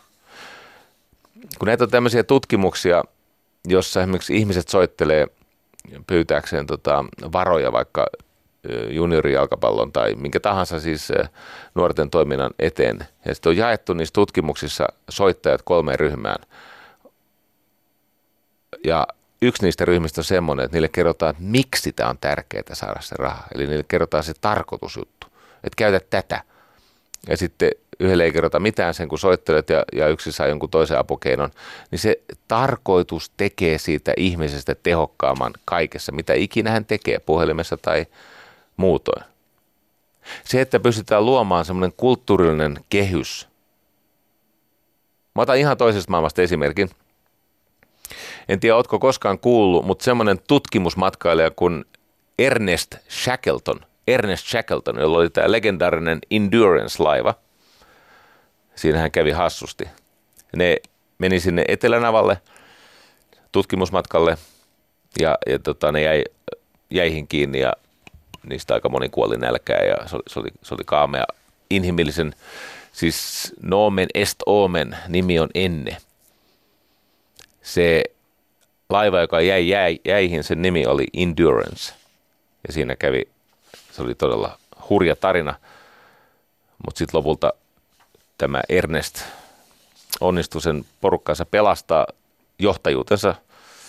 Se on hieno tarina johtajuudesta, mutta mä haluan sulle kertoa siitä tarkoituksesta, että millä ihmiset saatiin sinne ja miten saatiin houkuteltua semmoisia ihmisiä, joilla oli oikea asenne. Nimittäin 1905, ennen kuin se matka alkoi, niin piti tietenkin saada miehistö niin kuin kerättyä, rekrytoitua miehistä. The Timesissa oli tämmöinen mainos, mulla on tämän mainoksen teksti englanniksi, mä yritän kääntää sen nopeasti suomeksi. Miehiä etsitään vaaralliselle matkalle. Pienet palkat, katkera kylmyys, pitkiä työpäiviä täydellisessä pimeydessä, jatkuvaa vaaraa, turvallinen paluu, kyseenalainen. Mutta jos onnistuu, saatte tunnustusta ja kunniaa. Se oli kuin jono. Ja ne, jotka valittiin, ne kesti sitten, kun kävi huonosti, ne kesti sitä. Semmoinen neurotieteilijä kuin uh, Wolf Singer, Wolf Singer, eli siis laulava susi, muistaa siitä, on todennut, että kun ihminen löytää merkityksen jostakin ja siitä merkityksestä puhutaan, niin hänen aivoaaltonsa synkronoituu siltä tavalla, että aivojen se niin kuin iso kapasiteetti tulee käyttää, käyttöön. Eli, eli että tota, merkityksen synnyttäminen, kun johtaminen on merkitysten luomista ja merkityksillä johtamista, se merkityksen antaminen ihmisille aivoissa – se on siellä temporal lobes paikassa, mutta yhtä kaikki se aiheuttaa aivoissa semmoisen ikään kuin eheytymisen tai, tai fokusoitumisen. Eli ihmiset kokee oivalluksia, sitoutumista, tyyneyttä. Toinen neurotutkija VS, tämä on varmaan intialainen kuin V.S. Ramachandran, Ramachandran, jälleen tutkinut aivoaaltoja, siis tutkinut aivojen toimintaa, kun kommunikoidaan merkitystä, sitä arvopohjasta isoa kuvaa, miksi tämä on tärkeää. Niin yhteenkuuluvaisuuden ja yhteyden kokemus toisten ihmisten kanssa kohoaa ja joillekin ihmisille tulee suorastaan hengellisiä tunteita. Siis ne kokee, että tämä on pyhää. Sitten siinä tutkimuksessa kyllä mainittiin, että joillekin se merkitysten kokeminen aiheuttaa aivoissa sellaisen reaktion, että syntyy tämmöisiä grandisioteettiharhoja tunnen tämän tilan hyvin ja olen laskuni maksanut. No niin. Hmm. Big picture. No sitten on tämä A, eli Arch of Change. Arch, eli kaari. Arch of Change. Ihmisille pitää aina, kun puhutaan, puhutaan tästä, että, että me olemme tällainen. Tämä on meidän identiteetti. Tämä on meidän kulttuurin ja arvojen ydin. Ja näin me haluamme sitä ilmasta. Tämä on se matka, minkä me aiomme tehdä. Tämä on se, mitä kohti me kuljemme. Sitten tulee tärkeä juttu. Niin kuin tästä Ernest Shackletonin 1915 ilmoituksesta ja rekryilmoitus, niin et sä koskaan myydä helppoa voittoa. Se on aivan tuhoisa. Älä myy helppoa voittoa, vaan siinä uh, Arch of Changeissa, siinä, siinä muutoksen kaaressa, niin siinä on semmoinen vaihe, Siis mä luettelen englanniksi, käännän sitten tietenkin. Dream, leap, fight, climb, arrive. Eli ensin sä unelmoit ja kytkeydyt niihin arvoihin, syntyy merkityksen tunne. Sitten sä hyppäät. Uskon loikka, hyppäät sinne tyhjyyteen. No miten käy? No tietenkin huonosti. Sitten sä alat taistella. Ei ole helppoa voittoa. Jos se juttu on tärkeä ja arvokas ja siinä on jotain merkittävää – niin se ei ole ainakaan helppo matka. Se ei ole mikään walk in the park, se ei ole mikään piknik, se ei ole mikään tämmöinen puistokävely. Siinä on polvet ja kyynärpäät rovella ja kuhmuottassa ja likaa kynsialla. Ei se ole semmoista niin kuin eväskorin kantamista ja ruutuliinalla istumista ja pikkumurkkujen häätämistä ja nokkahuilun puhaltamista. Se on ihan jotain muuta. Eli se on unelmoi, hyppää, taistele. Sitten sä oot siellä pimeässä. Ja sieltä rotkosta sä raavit itses. Eli climb, kiipeä.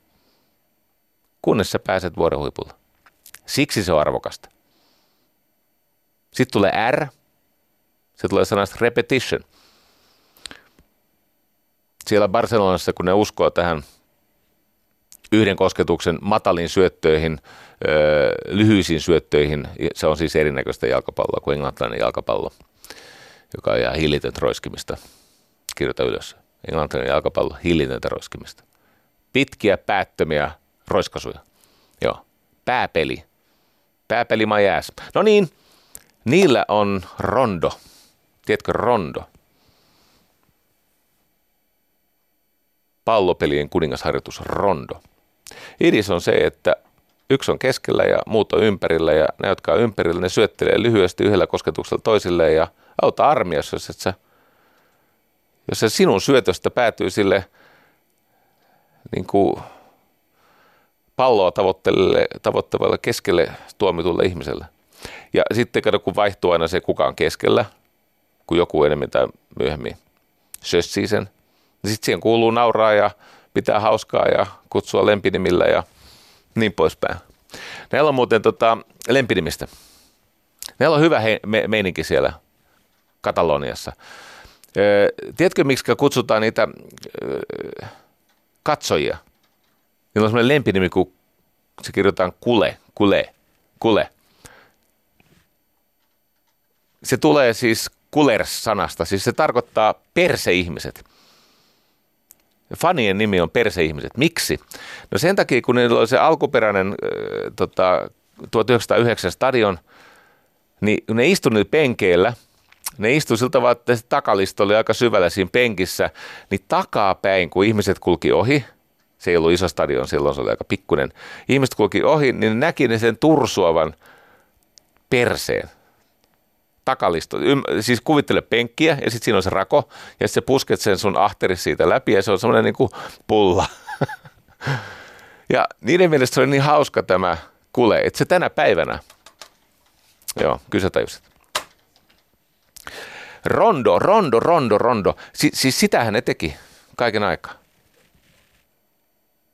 He uskoo volyymiin ja leikkiin ja hauskanpitoa harjoituksissa ja siihen, että kehitetään fantastista teknistä taitoa, jotta älykkyys pallon kanssa saa merkityksen. Sitä pystyy toteuttamaan niitä älykkäitä juttuja. Ja jos te katsotte sitä, niin semmoista se on.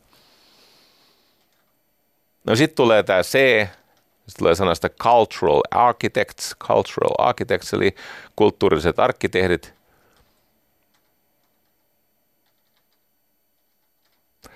Manchester Unitedissa oli aikoinaan semmoinen pelaaja kuin Erik Cantona. Ja se oli tämmöinen kulttuuriarkkitehti siellä Manchester Unitedissa. Nimittäin aina kun raskaat harjoitukset, pitkät harjoitukset oli ohi, niin Erik Cantona jäi sinne omalla ajalla harjoittelee vähän lisää, eikö niin? Vähän niin kuin Jari Litmanen siellä Lahden reippaassa. Kato, ei se riitä, että sä treenaat sen, mitä työnantaja pyytää. Sun pitää treenata myös vapaa-ajalla. Ja sitten tämän äh, Manchester Unitedin Manun nämä nuoret pelaajat katsoivat, että jos maailman kovin pelaaja, Erik Cantona, jää tänne yksin kikkailee ja tekee treenejä ja harjoittelee vielä vähän tämän treenin jälkeen. Siellä oli Scholesia, Beckhamia, Bussia ja Neville ja näitä. Eikö niin? David Beckham. Sä sanot, jos toi kelpaa Erik Cantonalle, eiköhän se kelpaa mullekin. Eli vahvat kulttuurit on voittamattomia pysäyttämättömiä sen takia, että siellä on aina ihmisiä, jotka on niiden kulttuurien tav- tavallaan niin kuin liekin. Ne on uskon sotureita, ne ei ole palkkasotureita, ne on, ne on, ne on näitä soihdunkantajia. Ne esimerkillään kommunikoi sitä mallia, sitä, että miten hyveellä johdetaan tätä, miten tätä toteutetaan.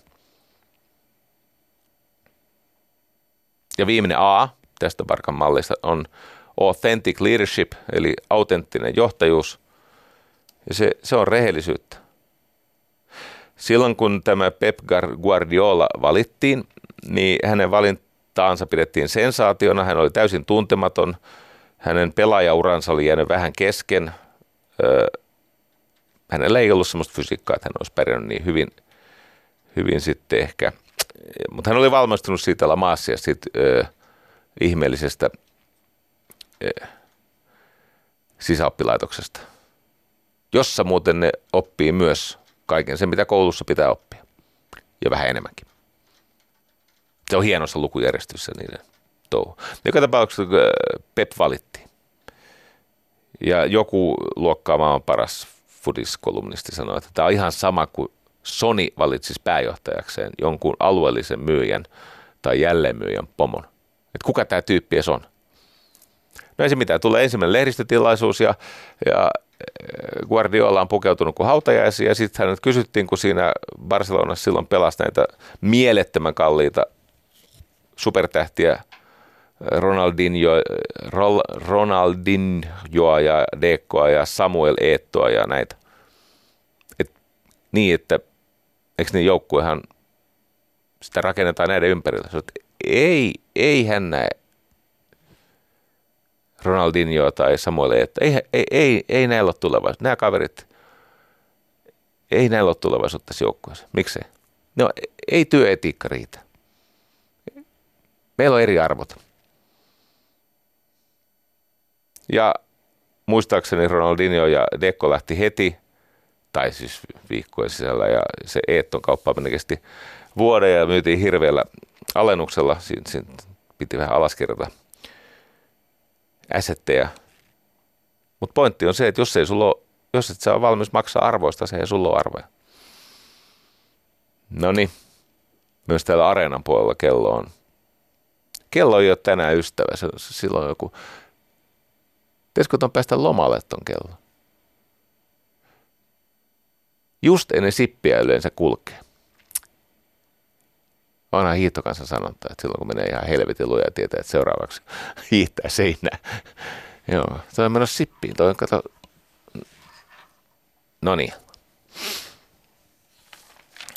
Kyllä mä sulle sen tota, Matt Rillin jutun, jutun vielä vedän ja sitten sitten tota... Ai ai ai. Olisi mulla vielä tämmöinen työkalupakki, miten tämmöistä voittamatonta kulttuuria rakennetaan ja johdetaan.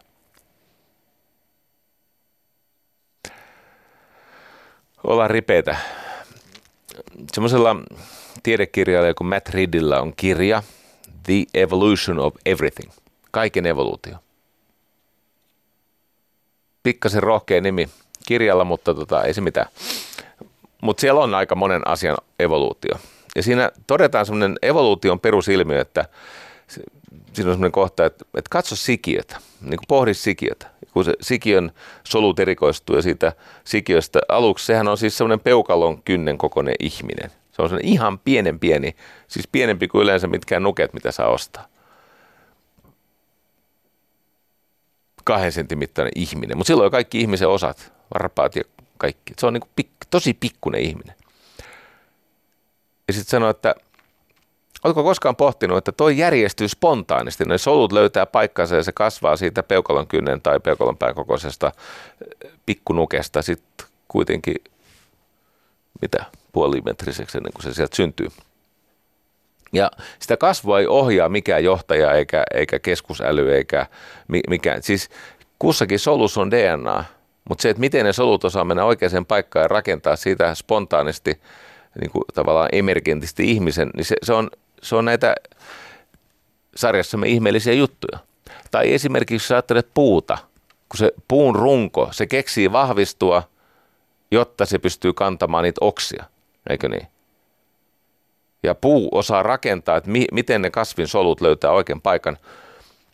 Ja siellä ei ole uskotta jäällä, niin siellä ei ole mitään keskusyksikköä tai keskushermostoa tai aivoja tai mitään johtajaa tai suurempaa suunnitelmaa. Siellä soluissa on siis on sen solun toimintaan liittyvät asiat, mutta se miten se toimii, niin se perustuu tämmöisiin paikallisiin signaaleihin, insentiiveihin. tai esimerkiksi linnun pesä tai termiitin pesä, niin ei niillä ole piirustuksia, eikä niillä ole siis minkään tiedossa olevan ymmärryksen mukaan, ei termiiteillä ole käsitys, että kuka tekee mitäkin. Ei niillä ole työjohtoa eikä, eikä tota, käsitys siitä, että tästä tulee meidän pesä, joka on siis ilmastoitu ja siellä on lämpökontrollissa ja siellä on kosteus säädetty ja se on siis niin kestävä, että sen, jos siihen törmää auto, niin auto hajoaa, mutta termiitit jatkaa touhuaan. Pointti on tämä. Nämä syntyy spontaanisti. Ja sitten kun aletaan pohtia, mikä muu syntyy ilman tämmöistä ylempänä olevaa johtajasuunnittelija keskusälyä, niin muun muassa kieli tai ideat tai kulttuurievoluutio, josta me saamme kiittää tätä nykyistä elintasoamme ja pitkää ikäämme ja sitä, että maailmassa on nykyisin 7,5 miljardia ihmistä, eikä en, vaan se 2 miljardia, mitä oli niin kuin ennen kuin ruvettiin keksiä, että miten ruokaa saa kaikille ja lääkkeitä ja niin poispäin.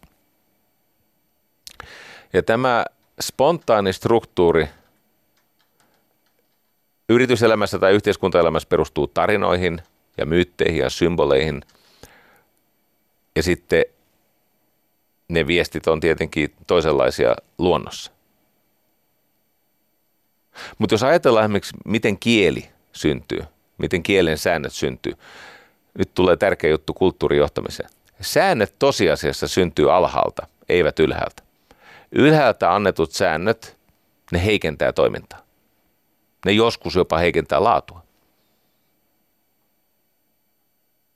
Se, se, se tapa järjestää voimavaroja niin, että pärjätään. Esimerkiksi kielessä. Öö, usein käytetyt sanat ovat niitä, joista katoaa tavuja ja kirjaimia, ne siis lyhenee. Kieli on sellainen, että vaikka sen rakenne on hyvin monimutkainen, kielen kielioppi,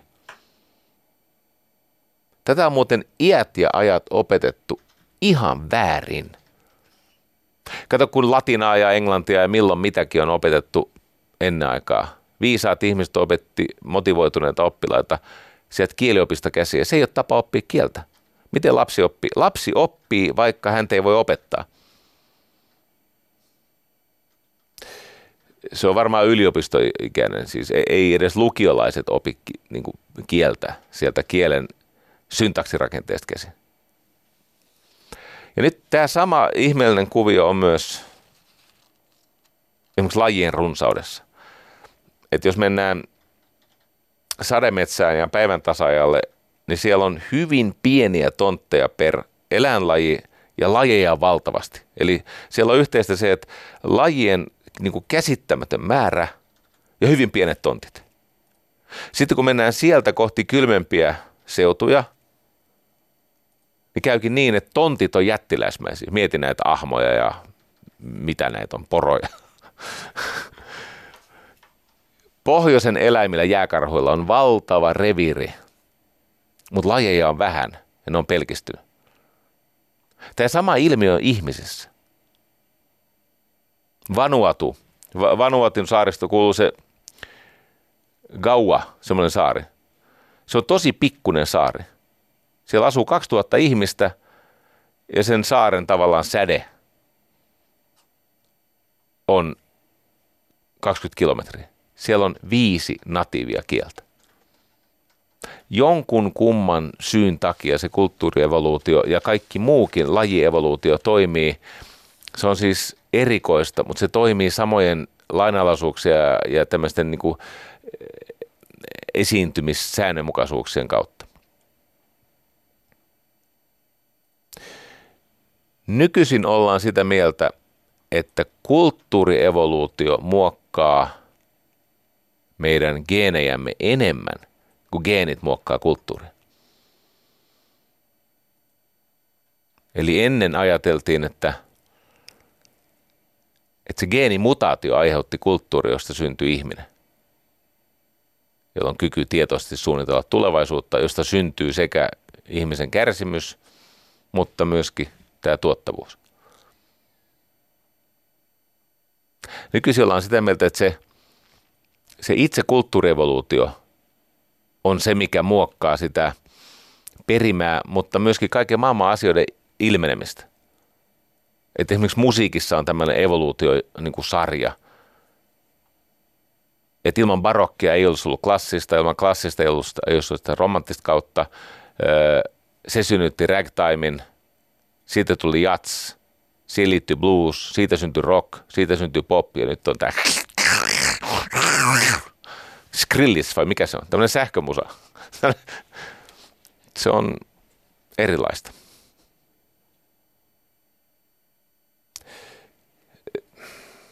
Cembalo synnytti pianon, eikö niin? Mistä Cembalo oli peräisin? Harpusta.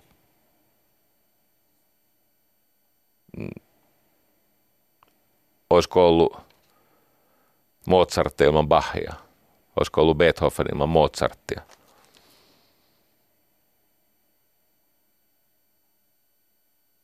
Mä lupasin avioliitosta ja instituutioista yhden pätkän. Ja ne teistä, jotka vielä on jäljellä, siellä on muutama Die Hard ihminen. Kiitos siitä. Yhtenä päivänä muuten vedetään Heikin kanssa pitkä päivä.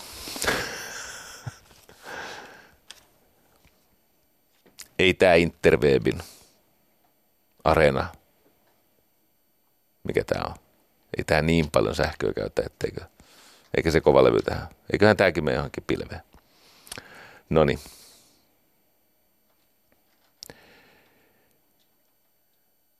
Gorilla on semmoinen otus, että siellä urokset on valtavasti suurempia kuin naaraat.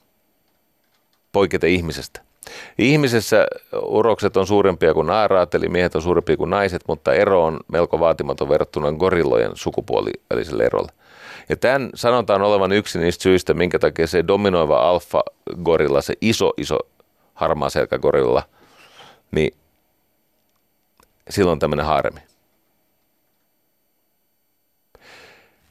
Ja sitten kun on pohdittu sitä, että mi, tässä nyt siis pohditaan tätä avioliiton kulttuurievoluutiota. Ihmiselle ei myöskään ole samalla tavalla äh, isoja kiveksiä kuin bonobonilla tai simpansseilla. Meillä ei ole semmoisia jättikiveksiä. Ja väitetään, että se, jättikivekset on ollut simpansseille tai bonoboneille edullisia sen takia, että se on mahdollistanut näille naaraille sen, että niiden lapsia ei syödä koko ajan, kun joku urossaa vallan. Eli siellä on tämmöinen aika moni, siis erotuksena gorillan yksi tämmöisestä haaremista, niin siellä on taas tämmöinen aika vauhdikas meininki. Eli ikään kuin moniavioisuus tai promiskuiteettinen touhu. Mutta siellä ihmiskunnan historiassa niin, ne, niin se kyllä ikävä kyllä meni, että ne, ne tota, vahvassa asemassa olleet mitkä liian faaraot ja muut kuninkaat ja tämmöiset niin kuin, muita väkivaltakapasiteetiltaan edistyneemmät ö, miehet, niin ne keräs enemmistön tai lähes kaikki naisista, jolloin syntyi tilanne, jossa oli paljon näitä matalamman statuksen miehiä, joilla ei ollut puolisoa. Ja tämä tämmöinen tota, hallitsevan miehen polygaaminen järjestely, eli, eli haaremi, läpi historian. Se on ollut yksi merkittävimmistä tämmöisistä niin kuin väkivallan ö, katalyyteistä. Eli väkivalta on liittynyt tähän hyvin vahvasti. Se polygamia, se moniavioisuus tai, tai tämmöinen meininki, että yksi saa kaiken ja muille ei jää mitään, se on johtanut sotiin ja väkivaltaan ja ryöstöihin ja niin poispäin. Ja siinä vaiheessa, kun piti rauhoittaa tilannetta, kun syntyi maanviljelys ja alkoi syntyä kaupunkeja, niin, niin kulttuurievoluution näkökulmasta se välttämätön rauha ostettiin monogamialla. Eli alkoi syntyä tämmöinen avioliittoinstituutio. Ja Esimerkiksi tämä myytti tästä Rooman Lukretian raiskauksesta liittyy juuri tähän, että, että ajettiin semmoista systeemiä sisään, jossa vahvassa valta-asemassa olevat miehet eivät saaneet kaikkia naisia ja, ja sitten matala statuksella olevan naiselle se harmin pääsy saattoi olla ainoa keino pysyä elossa. Ja tämä taistelu on mennyt läpi sen kulttuurievoluutiokaaren, että Aatelisilla oli paljon näitä seksikumppaneita ja sitten porvarit vastusti sitä tämmöisellä monogamia-ajattelulla. Ja aina silloin tällöin tämä polygamia, siis tämä moniavioisuus on tehnyt comebackin, joskus islamissa tai sitten mormoneilla. Mutta kun se lähtee käsistä, eli se johtaa väkivaltaan niin kuin Mountain Meadown siinä Massacreissa 1857, niin sitten taas kielletään se moniavioisuus. Yhdessä vaiheessa advokoitiin tämmöistä perhepalkkaa, eli siis kun oli, oli näitä liikkeitä, joiden tarkoitus oli nostaa työläisten palkkoja, niin tämä family wagein tarkoitus oli itse asiassa sitoa naiset kotiin. Ja jotkut sanoivat, että, että tota, tämä sosiaaliturva on se, joka on hajottanut yksiavioisuuden. Tämä on minusta mielenkiintoinen ajatus. Matt Ridleytä. Sosiaaliturva hajoitti yksiavioisuuden. Eli se tarkoitti sitä, että kun siinä family wages, eli kun mies oli tämä leivän kotiin tuo ja, ja naisen rooliksi jäi hoitaa perhettä, niin näistä naisistahan tuli tämmöisiä piikavaimoja. Sosiaaliturvan myötä ja tasa-arvokehityksen myötä nämä piikavaimot otti loparit. Ja nyt se on kääntynyt niin päin, että nämä YH-äidit pariutuu niin kuin ottaa palveluksia vastaan tämmöisiltä vaeltelevilta polygaamisilta miehiltä. Eli on, on seksuaalisesti sitoutumiskyvyttömiä miehiä, jotka vaeltelee YH-äidiltä toiselle. Pysytte mukana? Tämä on tosi kiinnostava, siis en mä sano, että se on näin. Mutta mä pohdin, mä luin tätä, mä että itse asiassa aika kiinnostava. Sosiaaliturva hajotti avioliittoinstituution ja nykyisin nämä YH-äidit saa palveluksia vaeltelevilta polygaamisilta miehiltä. No välillä on tullut sellainen ajatus, että okei, saattaa olla, että on tieteellisesti heikko johtopäätös, mutta siinä on tälläkin tietenkin lähteet. Kaikkea pohditaan. Hmm. Samalla tavalla on pohdittu sitä, että mikä on kaupunkien merkitys kulttuurievoluutiossa. Kaupunkien merkitys on se, että kaupunki houkuttelee kunnianhimoisia köyhiä. Siis se on kaupunkien yksi keskeinen funktio. Se on tulojakaja. Se houkuttelee kunnianhimoisia köyhiä. Sieltä siis rutiköyhältä maaseudulta, niin ka- ka- kaupunki on siis tämmöinen, se, se on siis, kun ennen ö, maaseutu oli tuotannon keskus, niin kaupunki on kulutuksen keskus. Et ennen oli niin, että kaupoissa oli kaksi kertaa enemmän työntekijöitä kuin ravintoloissa siellä maaseutuvaltaisessa maailmassa. Eli agraarimaailmassa kaupoissa oli kaksi kertaa enemmän työntekijöitä kuin ravintolassa. Mutta mennäänpä New Yorkiin. Siellä taas ravintoloissa on viisi kertaa enemmän työntekijöitä kuin kaupoissa. Ja, eli siitä tuotantokeskeisestä maailmasta on menty kulutuskeskeiseen maailmaan. Semmoinen Jane Jacobs sanoi, että ei, ei kaupungit tuota siis pahaa, nehän tuottaa vitaliteettia. Se on tämmöinen, kaupunki on vaurauden moottori. Tästä ei varmaan muutama mun kaveri siellä maaseudulla tykkää, mutta se nyt faktoille mitään voi. Eikö niin?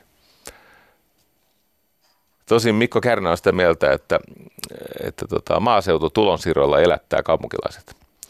Ei se mitään, tsemppiä, kohta vaalit, lisää mielipiteitä. Kun näitä on tutkittu, näitä, että, että, että mikä on sen kaupungin vaikutus siihen kulttuurievoluutioon, ja miten se vaikuttaa ihmisen käyttäytymiseen ja, ja, ja, ja lähisuhteisiin ja niin poispäin.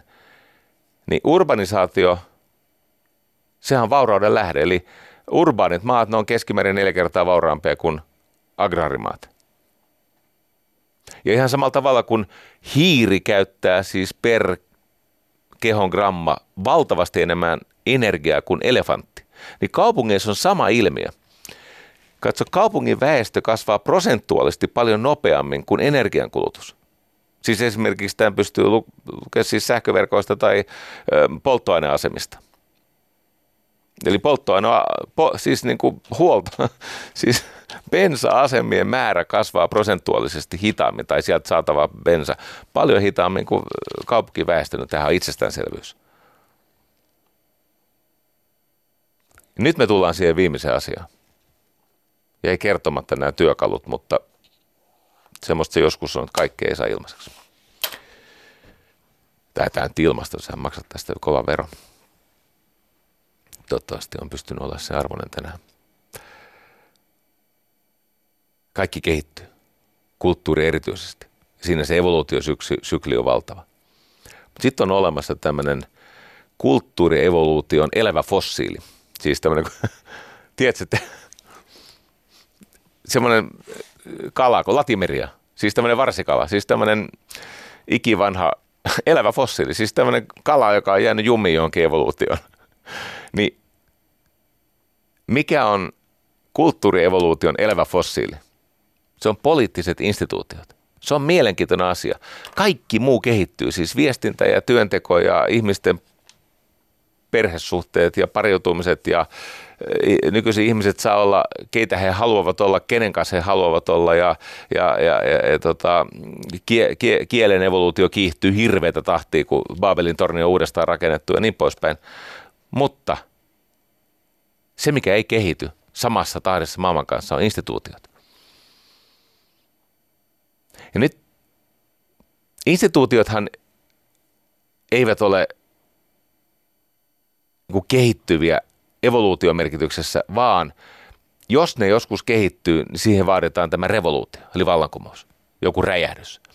Tämä on muun muassa Trumpin parhaan kaverin Steve Bannonin yksi keskeinen ajatus, että pitää tulla sota. Se tuli Lenin, Leninillä, oli siis Lenin sanoi, että pitää tulla sota, jotta nämä instituutiot menettää valtaansa ja sitten voidaan rakentaa uusi maailma.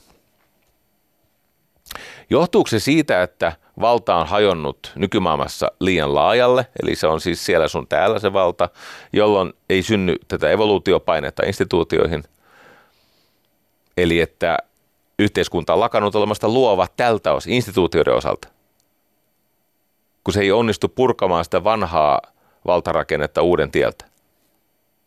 Vai johtuuko se siitä, että tämä on mahdollistanut sen, että eliitti nykyisin pystyy kätkeytymään?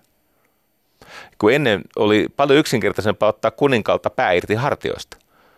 Nyt se eliitti on siellä sun täällä, se on kaiken maailman niin kuin kansainvälisissä järjestöissä ja virastoissa ja, ja se, on, se on vallan kolmioon mukaan, se on siellä sun täällä, jolloin ne instituutiot, ni, niitä vastaan on vaikea hyökätä muuten kuin sodalla. Katso, ihmiset on aivan intopinkeenä, kun mitä tahansa uutta kulutettavaa tarjota. Mehän siis jo, ihmiset juoksee uutuuden perässä, mutta ne ei äänestä perustuslakia uusiksi. Eikö jännää? Siis me, me olemme sitä mieltä, että on, on tämmöisiä muuttamattomia asioita, kuten vaikka meidän perustuslaki tai me, meidän käsitys ö, demokratiasta ja sen, sen järjestymisestä ja niin poispäin. Jolloin paineet kasvaa, kasvaa, kasvaa, kunnes se jännite purkautuu revoluution. Mä kuulin perjantaina tämmöisen, no se oli semmoinen ihminen, joka on aika perehtynyt ja hänen vaimonsa on vielä paljon perehtyneempiä. He ovat asuneet kuusi vuotta Lontoossa. No ensinnäkin Hesaria seuraamalla, niin sä et oikein Brexittiä ymmärrä. No tämä on varmaan totta. Mutta he kun työkseen lukee siis luokkaa kymmentä sanomalehteä ja niin poispäin, niin ja sitten he juttelee. Tiedätkö mikä on Brexitin tarkoitus? Säilyttää ja vahvistaa luokkayhteiskunta.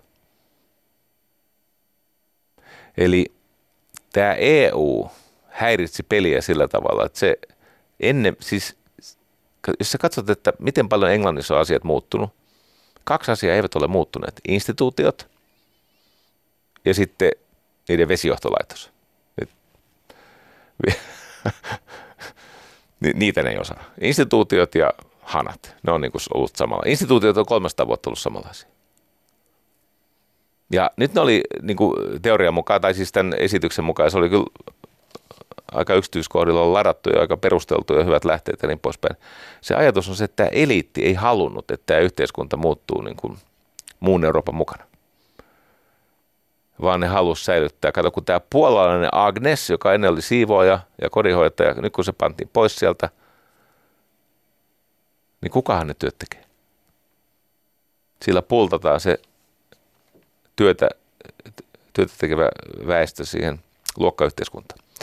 En tiedä, onko totta. Hmm. Mun maailmassa ei ole kiinnostavampaa pohtimisen aihetta kuin kulttuuri. Se on niin kiinnostavaa, että mä en meinaa päästä näihin käytännön työkaluihin lainkaan. Enkä tänään pääsekään. Mutta sen yhden asian mä haluan sanoa. Missä ikinä sä näet vahvan uusiutumiskykyisen elinvoimaisen kulttuurin, niin siellä on vahvoja tarinankertojia. Kulttuuri ei alistu johdon tahdon alle. Kulttuuri ei voi käskeä. Sitä ei voi lailla tosiasiassa. No ja kyllä stru- lakistruktuuri lopulta sen kulttuurin saattaa toiseksi muuttaa. Mutta se, mihin kulttuuri reagoi aika herkästi, on tarinankerronta. Ja siitä mä kerron ensi kerralla, jolloin en tule silta. Koko kevät on rakennettu, niin tulee valtava silta, pitkä kaari. Eikö hienoa? Minusta on, toivottavasti sinustakin. Mä oon sun puolella, tuntuu se sinusta siltä tai ei. Aamen. Yle puheessa Jari Sarasvuo.